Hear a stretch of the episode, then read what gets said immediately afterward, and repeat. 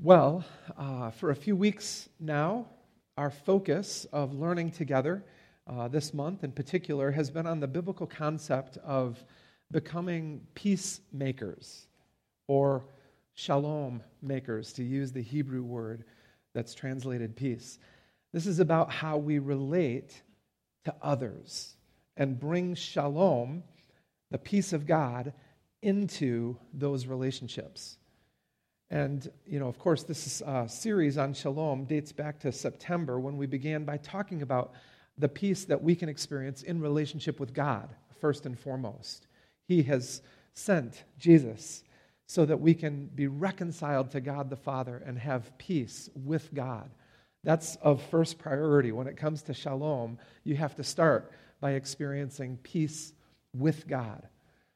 Then uh, we trans, uh, you know, sort of transferred our attention in uh, October to the concept of internal peace.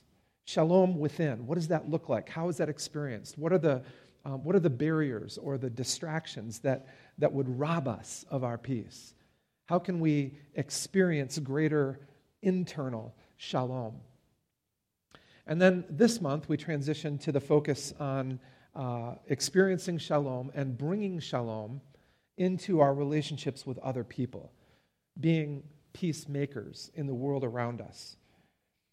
And uh, uh, I want to draw your attention to this passage in Ephesians chapter 2 this morning, despite the fact that I, I realize as I was preparing this week um, that I've actually preached on this passage a couple of times already just in the last few years. In fact, the last time, I don't know if anybody remembers things like this, uh, I, I, probably wouldn't have remembered, but I kind of looked it up because I had a suspicion. Uh, the last time was almost exactly a year ago that we looked at this passage together. And I have to tell you that this passage has been on my heart in an unusual way for the last couple of years uh, since I returned from our journey to Israel. Uh, just a few years ago, when my wife and I went there to celebrate our 25th anniversary. This passage was the focal point of our trip, and it was talked about and emphasized in great measure during our time in Israel. And since then, I, I feel like the Lord has continued to bring it back to my attention again and again and again. So I hope you won't mind if I preach on it uh, again, even if you've um, heard me talk about this passage before. Uh, but what I hope to do is to bring some, some different thoughts, some different perspectives. I'm not going to just deliver the same message I gave a year ago. I want to bring some additional thoughts to the passage that I hope are relevant and timely, and specifically that fit within the context of our, our, our theme of study, shalom. So I want you to think with me this morning about hostility. Hostility. It's probably, if there were a word that could be used as the opposite of shalom, this is a good candidate hostility. I don't know about you. I don't know if you might agree with me or not agree with me, but if you've been watching the signs of the times, perhaps you've noticed that there's been what I would call a significant increase over the last few years in the outright hostility of various people groups toward one another. And uh, this is true both here in the U.S. and around the world. And I would say, even uh, beyond that, that it's particularly true of the way that people are treating and relating to those of us who are committed Christ followers. Hostility has always been a part of the human condition, it's always been one of those signs and symptoms of sin and selfishness. But recently, it seems that hostility has escalated in the world. Instead of dialogue and mutual respect, hostility toward those of opposing views has become commonplace. So just think about that word for a moment. How have you seen it at work in the world around you? What evidence do you see of what I've just described? How have you experienced hostility from others? Or if you really want to get honest, down and dirty here with me, allow yourself for a moment to confront the reality of whatever hostility toward others lurks in your own heart. Let me give you a few examples, and uh, I might, um, if I'm being honest, I might label this, these illustrations true confessions, okay? Let's just get honest for a minute here.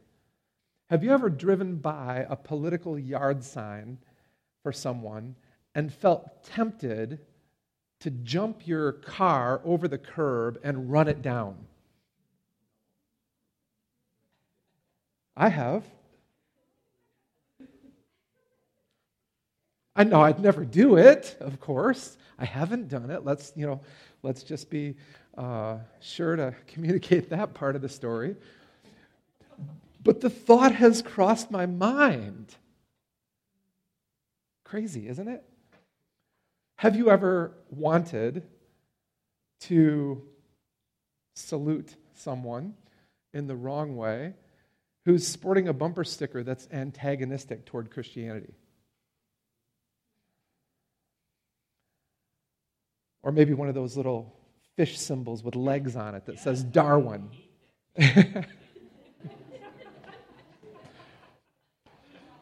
right. Have, have you ever read a stream of comments in an online news article and been stunned by the antagonism and hostility that people are verbalizing, only to discover that you're actually tempted to join them and make your own comments?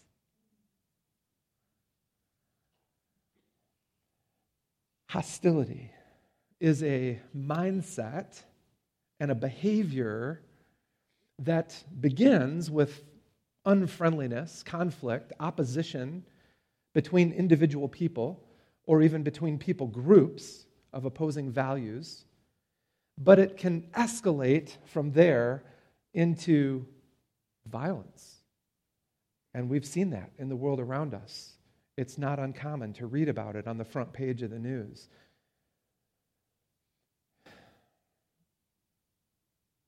Hostility is the absence of shalom. It's the opposite of shalom. And it's present not because necessarily that someone has sinned against us and we need to forgive them. That's what we spoke about last week. We talked about the power of forgiveness as a, a way of demonstrating shalom to others and experiencing shalom ourselves. But this is a little different. What I'm talking about this morning, hostility, is uh, the opposition of people toward one another or groups of people toward one another based on opposing values. We believe and value this, and other people or other groups may uh, believe and value this, something completely antithetical to what we believe and value. And as a result, those people or people groups come into conflict with one another. And they often feel hostility toward one another, particularly when, when our own values or beliefs are threatened by the other group. Now, maybe it's just my own perspective, but honestly, I, I think that hostility in general and hostility toward Christians in particular has recently become more and more socially acceptable, even commendable. Not long ago, tolerance was the big buzzword in our culture, right? You remember that era? Wasn't that long ago. Well, tolerance is passe now. Tolerance is old school. Now, the buzzword is um, fight. We got to fight for what we believe in. And frankly, it seems that the concept of tolerance didn't work when it came to shaming Christians into going along with shifting cultural values. So suddenly, because we didn't conform to the idea of tolerance, it's become acceptable to just be hostile toward those who disagree. And as I've watched this unfold in the world around me, honestly, it's, it's weighed on my heart. It's weighed heavily on my heart. I, I see a divided world becoming more and more divided, a divided nation, this nation, becoming more and more divided. I've been thinking about and pondering the words of Jesus, right? That a house divided against itself cannot stand. Now, let me give you just a few indicators that demonstrate the truth of what I'm describing. Um, two specific studies that have been done in recent years that back this up with evidence. The first one is from a few years ago, 2014, four years ago specifically, and it was done by the Pew Research Center. Uh, they came out with the results of a global research study using a tool that they've developed called the Social Hostilities Index. Who knew, right? This is a thing. And what they found using this index, uh, which measures overt acts of hostility toward people based on their religious convictions, what they found, in short, was that such hostilities had risen noticeably over a six year period from 2007 to 2012. Over this time, for, for example, just to give you one relevant statistic, they found that the percentage of the global population living in areas where social hostilities involving religion were high or very high, that percentage of the global population had risen from only 45% in 2007 to 74% in 2012. So that's a 25% increase in the global population, the number of people around the globe that are living in areas where the measure of social hostility based on religious convictions is high or very high. That's the world that we live in. What about here in America? Well, there's a more recent study that was put out by the Family Research Council, a Christian organization that began tracking these things. And they've found that since 2014, when that other study was done, here in America, there's been a 76% increase in attacks on religious liberty or acts of hostility toward Christians in particular. 76% increase. That's huge. So we're not imagining that there's a problem, a growing problem. What I think, what I've sensed and seen at work in the world around me, is backed up by the evidence. Hostility is becoming more and more common, more and more acceptable.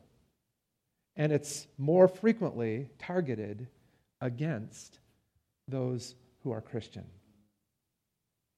So, what do we do with that? How do we respond to that? What, what are we, how are we supposed to live as followers of Christ in a climate like that, especially if it keeps getting worse? What are we to do? Well, let me just say flat out the temptation is always to engage hostility with hostility. Right? I've felt it. I expect you've felt it. We want to fight back. When we feel that we are the victims of hostility, the walls go up, the dividing walls of hostility go up, and we want to defend our position. We want to defend our people or our identity and our values. And so here's where the words of Jesus in Ephesians 2 are particularly relevant at this time in our lives. I want to just give you a couple of insights from the way of Jesus, the methodology of Jesus in confronting hostility that I think are, are really helpful and really practical for us to think about. Here's the first one. I want you to recognize what Paul's describing in Ephesians 2. What he's describing is that as the ultimate peacemaker, Jesus destroyed the dividing wall of hostility between Jews and Gentiles. That's what he did. That's what Paul's describing. That's the heart of Ephesians chapter 2. Jesus came to destroy the dividing wall of hostility between Jews and Gentiles. So, Ephesians 2 14 and 15 in particular get right to the heart of this. He himself is our peace who has made the two groups one and has destroyed the barrier, the dividing wall of hostility, by setting aside in his flesh the law with its commands and regulations. That's what Jesus came to do. And this verse, of course, is about something historic that took place in the early church. But at the same time, recognize that it's also about us. It's also for us. It's for what God wants to do here and now. The heart of God is always to break down dividing walls of hostility, to destroy dividing walls of hostility. So, we can look back in history, we can look at what Jesus accomplished between Jews and Gentiles, and we can see in it a reflection of what he would want to accomplish in our own experience, in our own day and age, in our own culture and country. What took place back then was essentially the uniting of Jews and Gentiles in Christ. Now, let me be clear. This doesn't mean, right, that every Jewish person came to faith in Christ and was reconciled to the Gentiles. It doesn't mean that all Gentiles got along with all Jews from that point on. But what it means is that Jesus provided a way where there was no way before so that Jews and Gentiles could be brought into peace with one another. That Jews and Gentiles could come together under the banner of a new religion was an event of epic proportions. And honestly, I think you could take any dividing wall of hostility in our present day and age and compare it to that one, and that one was probably bigger. It was a huge dividing wall. So, as divided as our nation is right now between races, between sexes, between political parties, look at any example of hostility and division at work in our own world and compare it with the dividing wall of hostility between Jews and Gentiles. That one was bigger. It was huge. In fact, it was so huge that for Jewish people, it was literally against the law for them to even associate with a Gentile or to enter their home, for example. And so, this is what we see at work then in Acts chapter 10 when Peter has this dream and feels compelled by the Spirit to go uh, to the, uh, the city of Caesarea, where he encounters a Roman centurion named Cornelius. He's thinking about the dream, at the same time, thinking about all the laws of Judaism, what he's forbidden to do, but feels compelled by the dream and by the Holy Spirit speaking through the dream, feels compelled to go to Cornelius' house, to enter his house, breaking the Jewish law, and proclaim to him the truth of who Jesus is and what Jesus has done. And what we know from the story of Acts is that Cornelius and his family became the first Gentile converts to the Christian faith. I will never forget standing in that city, Caesarea, perhaps within a mile of the place where this actually took place, and pondering how huge that event was in human history. When God opened the doors for Gentiles to come into relationship with Him and made a way for peace between Jews and Gentiles. You see, when Jesus came on the scene, he went right after the source of that dividing wall of hostility. And Paul says it right here it was the law, right? What Jesus did when he went to the cross is he, he did away with the relevance of the law with regard to that division between Jews and Gentiles. Jews saw themselves as keepers of the law, and they saw Gentiles as lawbreakers. So they literally created more and more laws about interacting with Gentiles. No, we can't talk to them. We can't touch them. We can't interact with them because we want to keep ourselves pure and clean. And this is why Paul so precisely points out that Jesus destroyed the hostility between them by setting aside in his flesh the law with its commands and regulations. So Jesus made a way where there was no way previously. Jesus offered the possibility of peace between two groups of people who had never had peace between them before. And again, the real point to be made here is not just about the past and what Jesus did back then and how that's affected us now as we sit here in the church, the body of Christ. The point is that Jesus is about the work of destroying walls of hostility. If he could destroy that dividing wall, then he can break through and tear down any dividing wall. So, my point, friends, is that we have to be really careful as Christians, as followers of Christ, not to get sucked into the rabbit hole of hostility, responding to hostility with hostility will not bring people to faith in Christ. As followers of Jesus, we're called to live life and bring shalom to the world as he did. As he did. To follow his example and to learn from his way of doing things.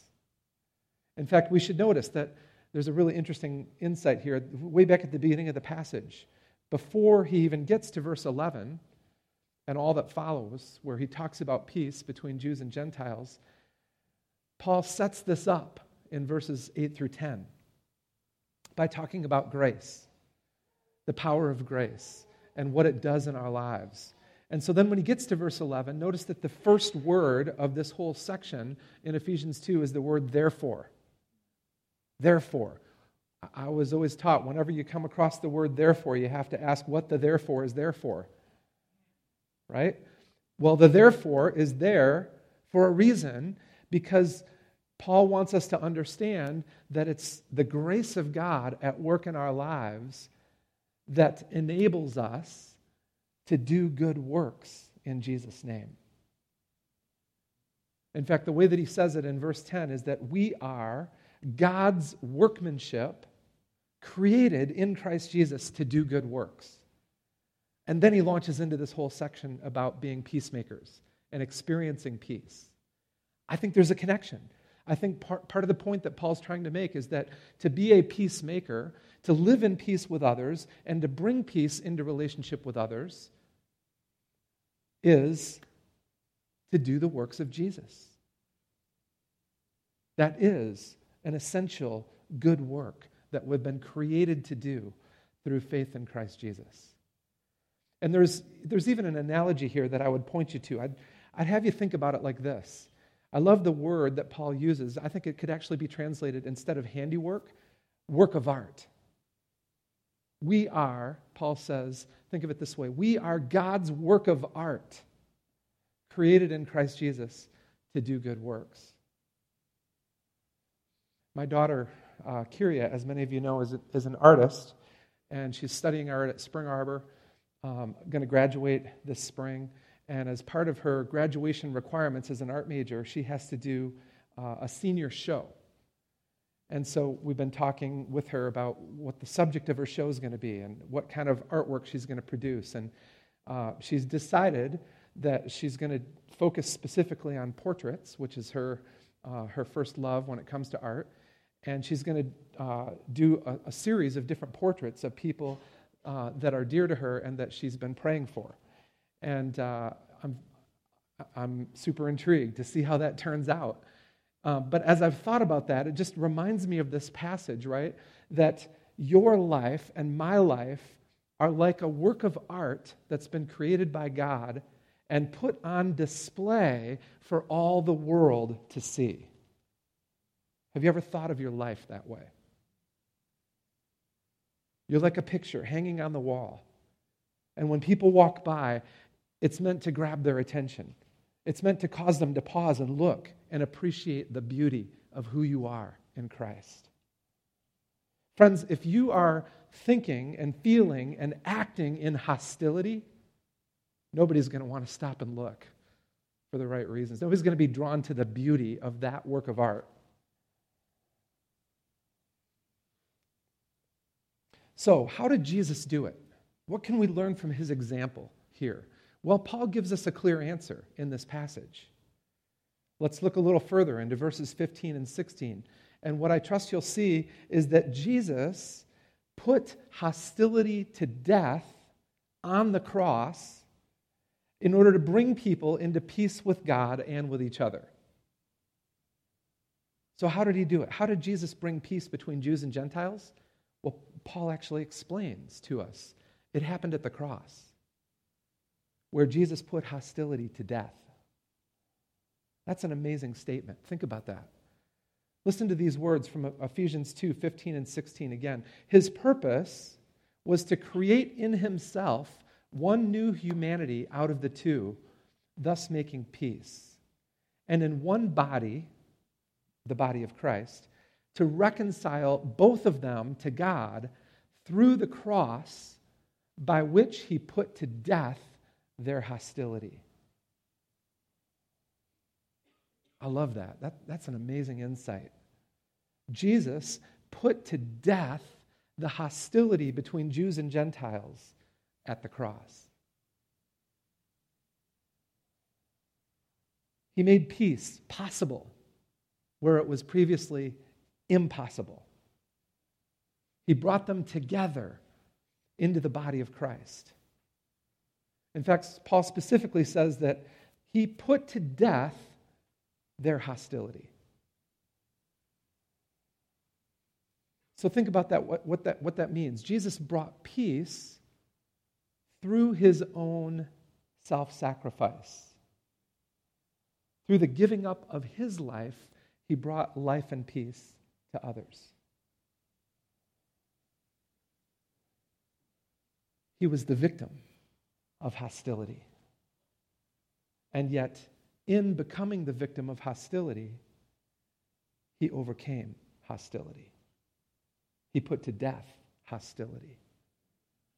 He gave up his own life so that his life and peace could be made available to all human beings across the face of the earth.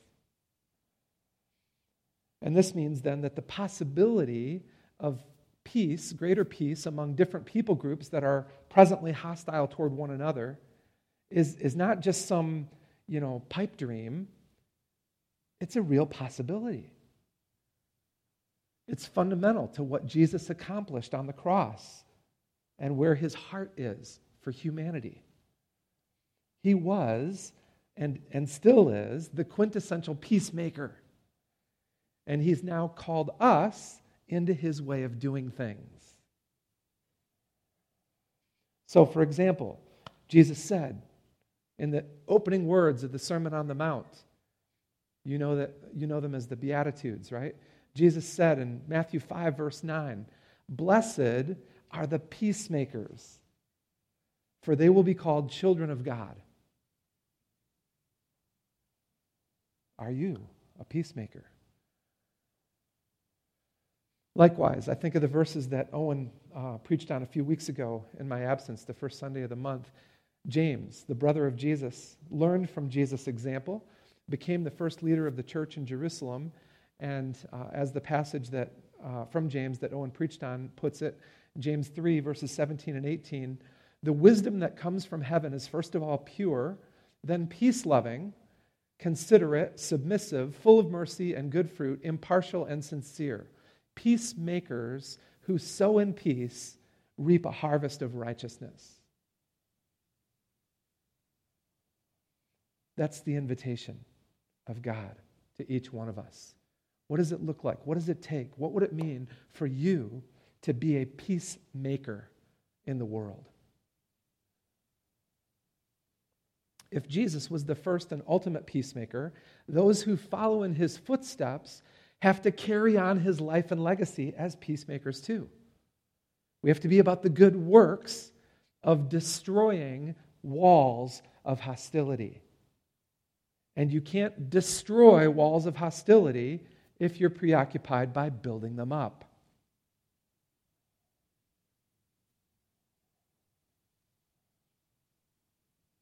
So, what do we do? How does it work? Well, look at Jesus' example. What did he do? He died. Now, that's not a real compelling invitation. I'm sure you're thinking, wait a minute, what are you, what are you asking? I'm, I'm not saying necessarily, although it could come to this for some people, it does come to this for many people around the world. I'm not saying necessarily that you have to become a martyr, literally. But what I am saying is that if you want to be a peacemaker, it will require you to die to yourself. That's not optional. It's required. If you want to be a peacemaker, the only way is the way of Jesus, who was all about dying to himself.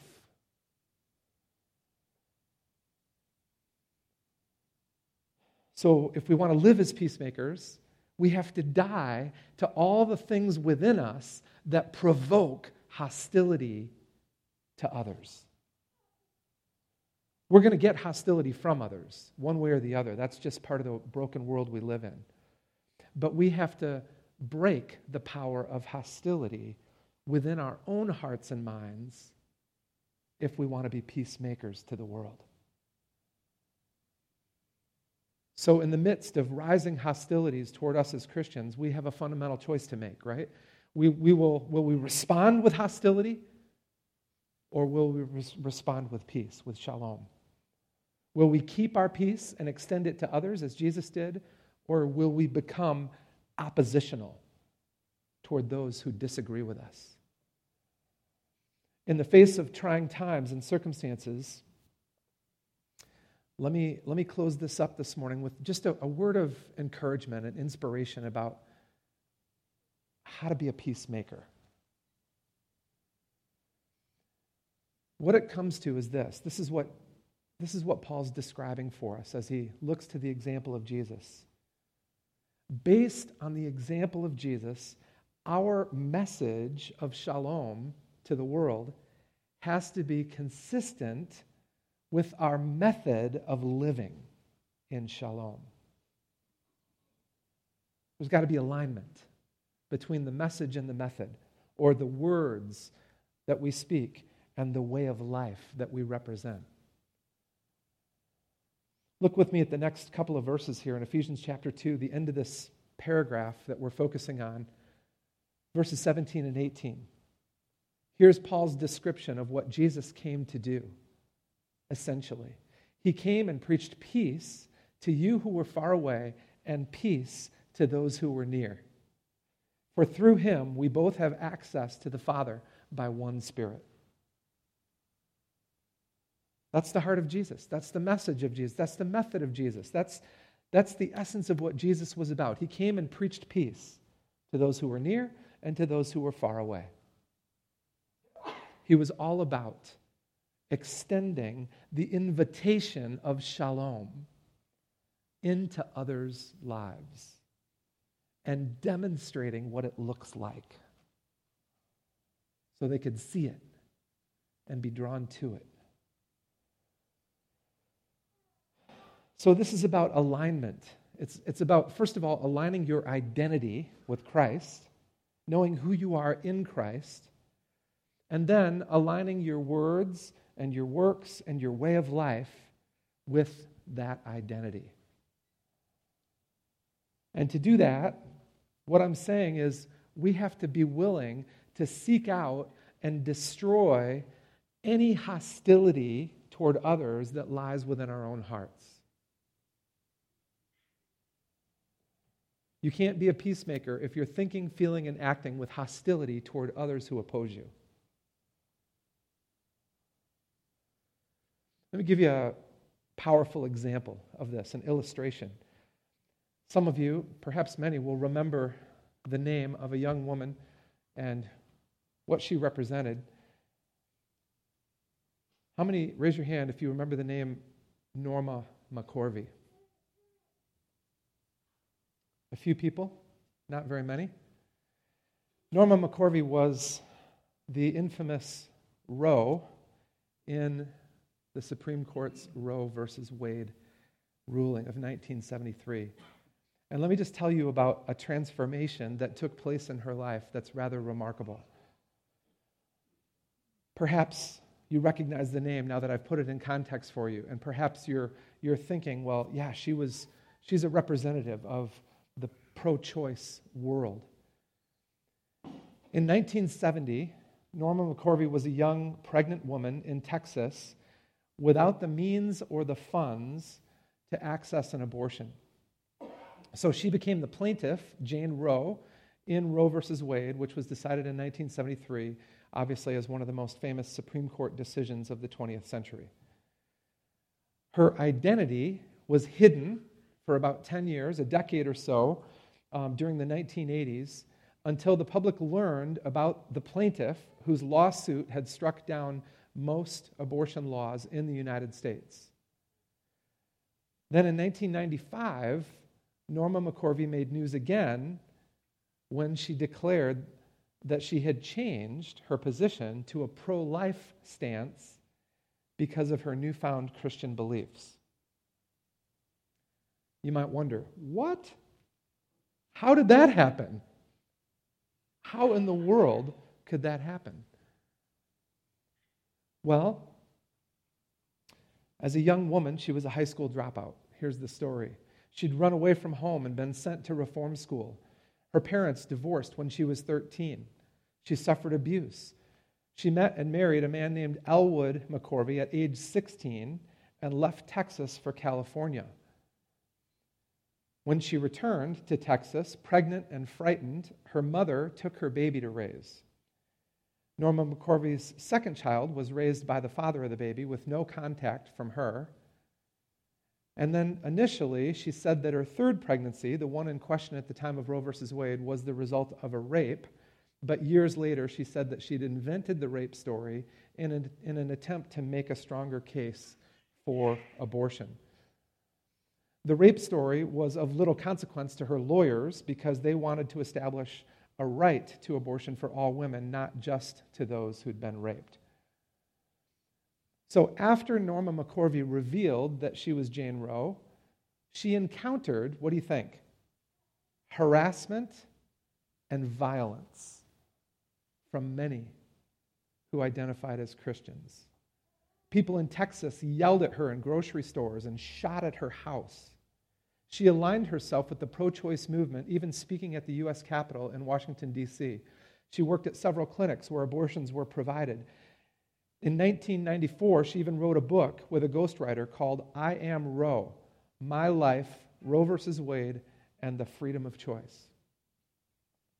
Then, in 1995, she was working at a clinic in Dallas where Operation Rescue moved in next door and she struck up a friendship over cigarettes with Operation Rescue leader Philip Flip Benham, who incorporates his Christian belief with his stance against abortion.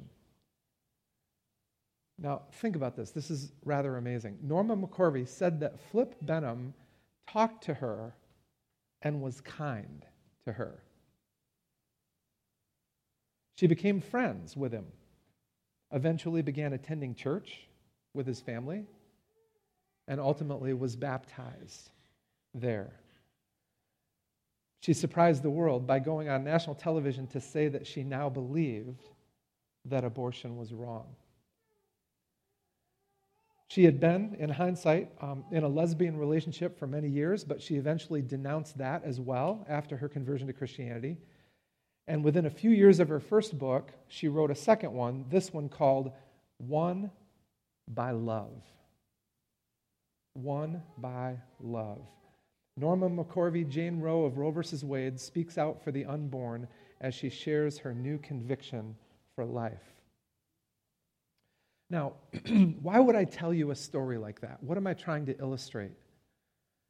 What I want you to consider is that she could still be hostile to Christians if there were never a single Christian that were not hostile to her. What changed her course? What changed her life? What changed her convictions? What changed her values? What changed everything about who she is? Was the kindness of one person. One person who was willing to reach out in love and be friends with her, not adversaries.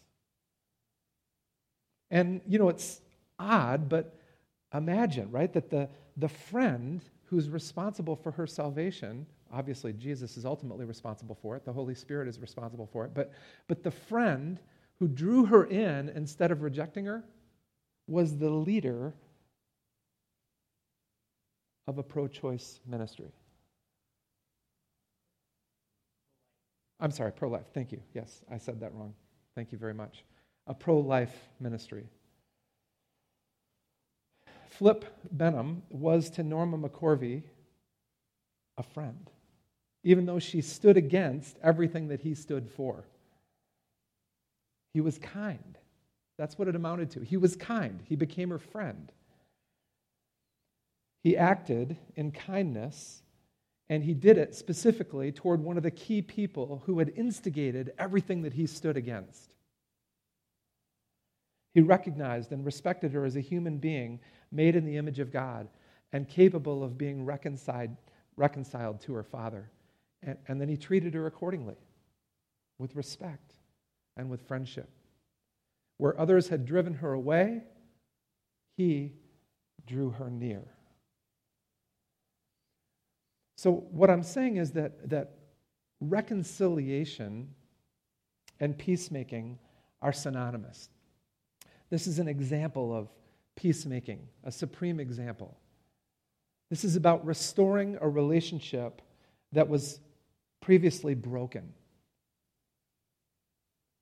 Flip Benham did that with Norma McCorvey.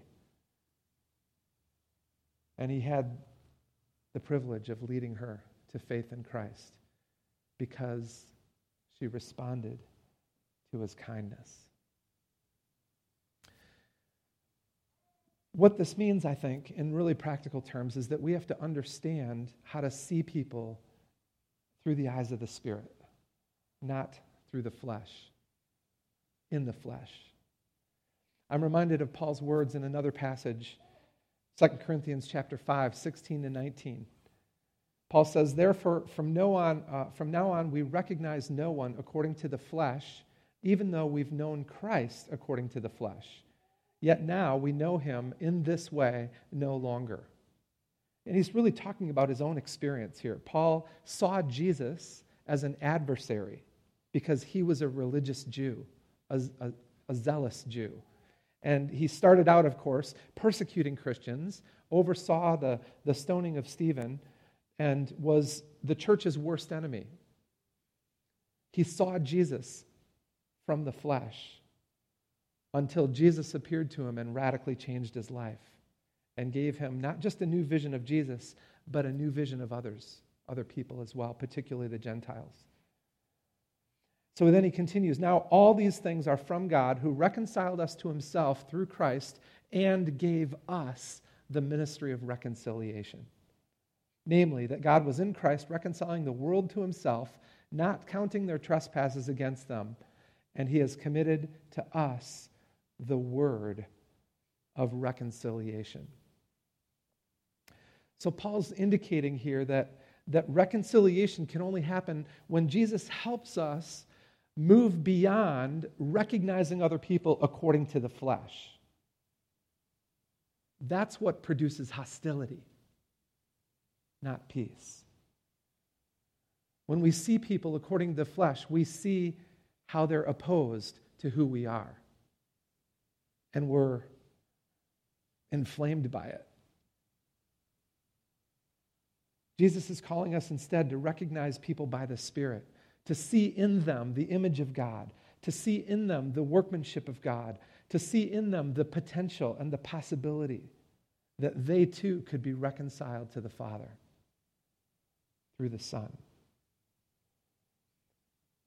Every human being is made in the image of God and therefore worthy of kindness, worthy of respect, even when they disagree with what we believe, even when they oppose what we value. And so, what we need to do then as Christians is to determine to relate to others in the world around us with a, with a deep sense of honor and respect for who they are as people made in the image of God. I'll give you just close with a personal example of this. Um, because we're going to go this afternoon again, some of us to Summer Place, townhome, uh, townhomes, and we have an opportunity to relate to people that are very different from us. Uh, one of the things that I found really compelling and personally challenging is uh, to cultivate a friendship with a Muslim or two, or maybe with a whole family of Muslims. And uh, you know, in the one, on the one hand, you look at what's happening in the world around us. You look at, uh, you know, if you read the news accounts of uh, the Muslim crowds rioting in the streets of Pakistan because a Christian woman was just released from jail and they want her beheaded, right? You could think, okay, why in the world would I want to have anything to do with Muslims? You can let the hostility rise up within you and become defensive. Or you can think, you know what? Jesus has called me to be a peacemaker. I'm going to learn how to do that by entering a relationship with someone who's different from me. Now, of course, in the end, why do we do that? We, we do that because we want them to experience the reality of who Christ is and what Christ has done for them. But it begins with the willingness to engage, the willingness to be kind, the willingness to be a friend, the willingness to break through the walls of hostility, to destroy in your own heart whatever hostility may lie there. So, think about your identity. Think about your allegiances. What is it that makes you who you are, and how have you experienced opposition from others? For some people, it's about allegiance to people of the same sex. For some people, it's about allegiance to people of the same nationality. For some, it's about allegiance to people of the same skin color or ethnicity. For some, it's about allegiance to people of the same generation.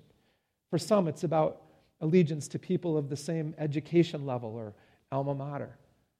For some, it's about allegiance to people of the same economic status. For some, it's about allegiance to people of the same political affiliation. For some, it's about allegiance to people of the same denomination. I mean, we experience hostility even within the church. Isn't that crazy? For some, it's about allegiance to people of the same theological convictions and religious perspectives. What I'm saying is that all of these various allegiances can create in us a source of identity that comes before our fundamental identity in Christ. And if you're loyal to any of those things more than you're loyal to Jesus himself, you'll be likely to find hostility rising in your heart toward those of another loyalty. Jesus is committed to creating one new humanity in the body of Christ, where the most important thing is what we all share in common that we are created in the image of God and that we've come to recognize Jesus as the Son of God. Jesus is committed to breaking in us the pride that we may have in any other allegiance that would further divisions and increase hostilities. Let's pray.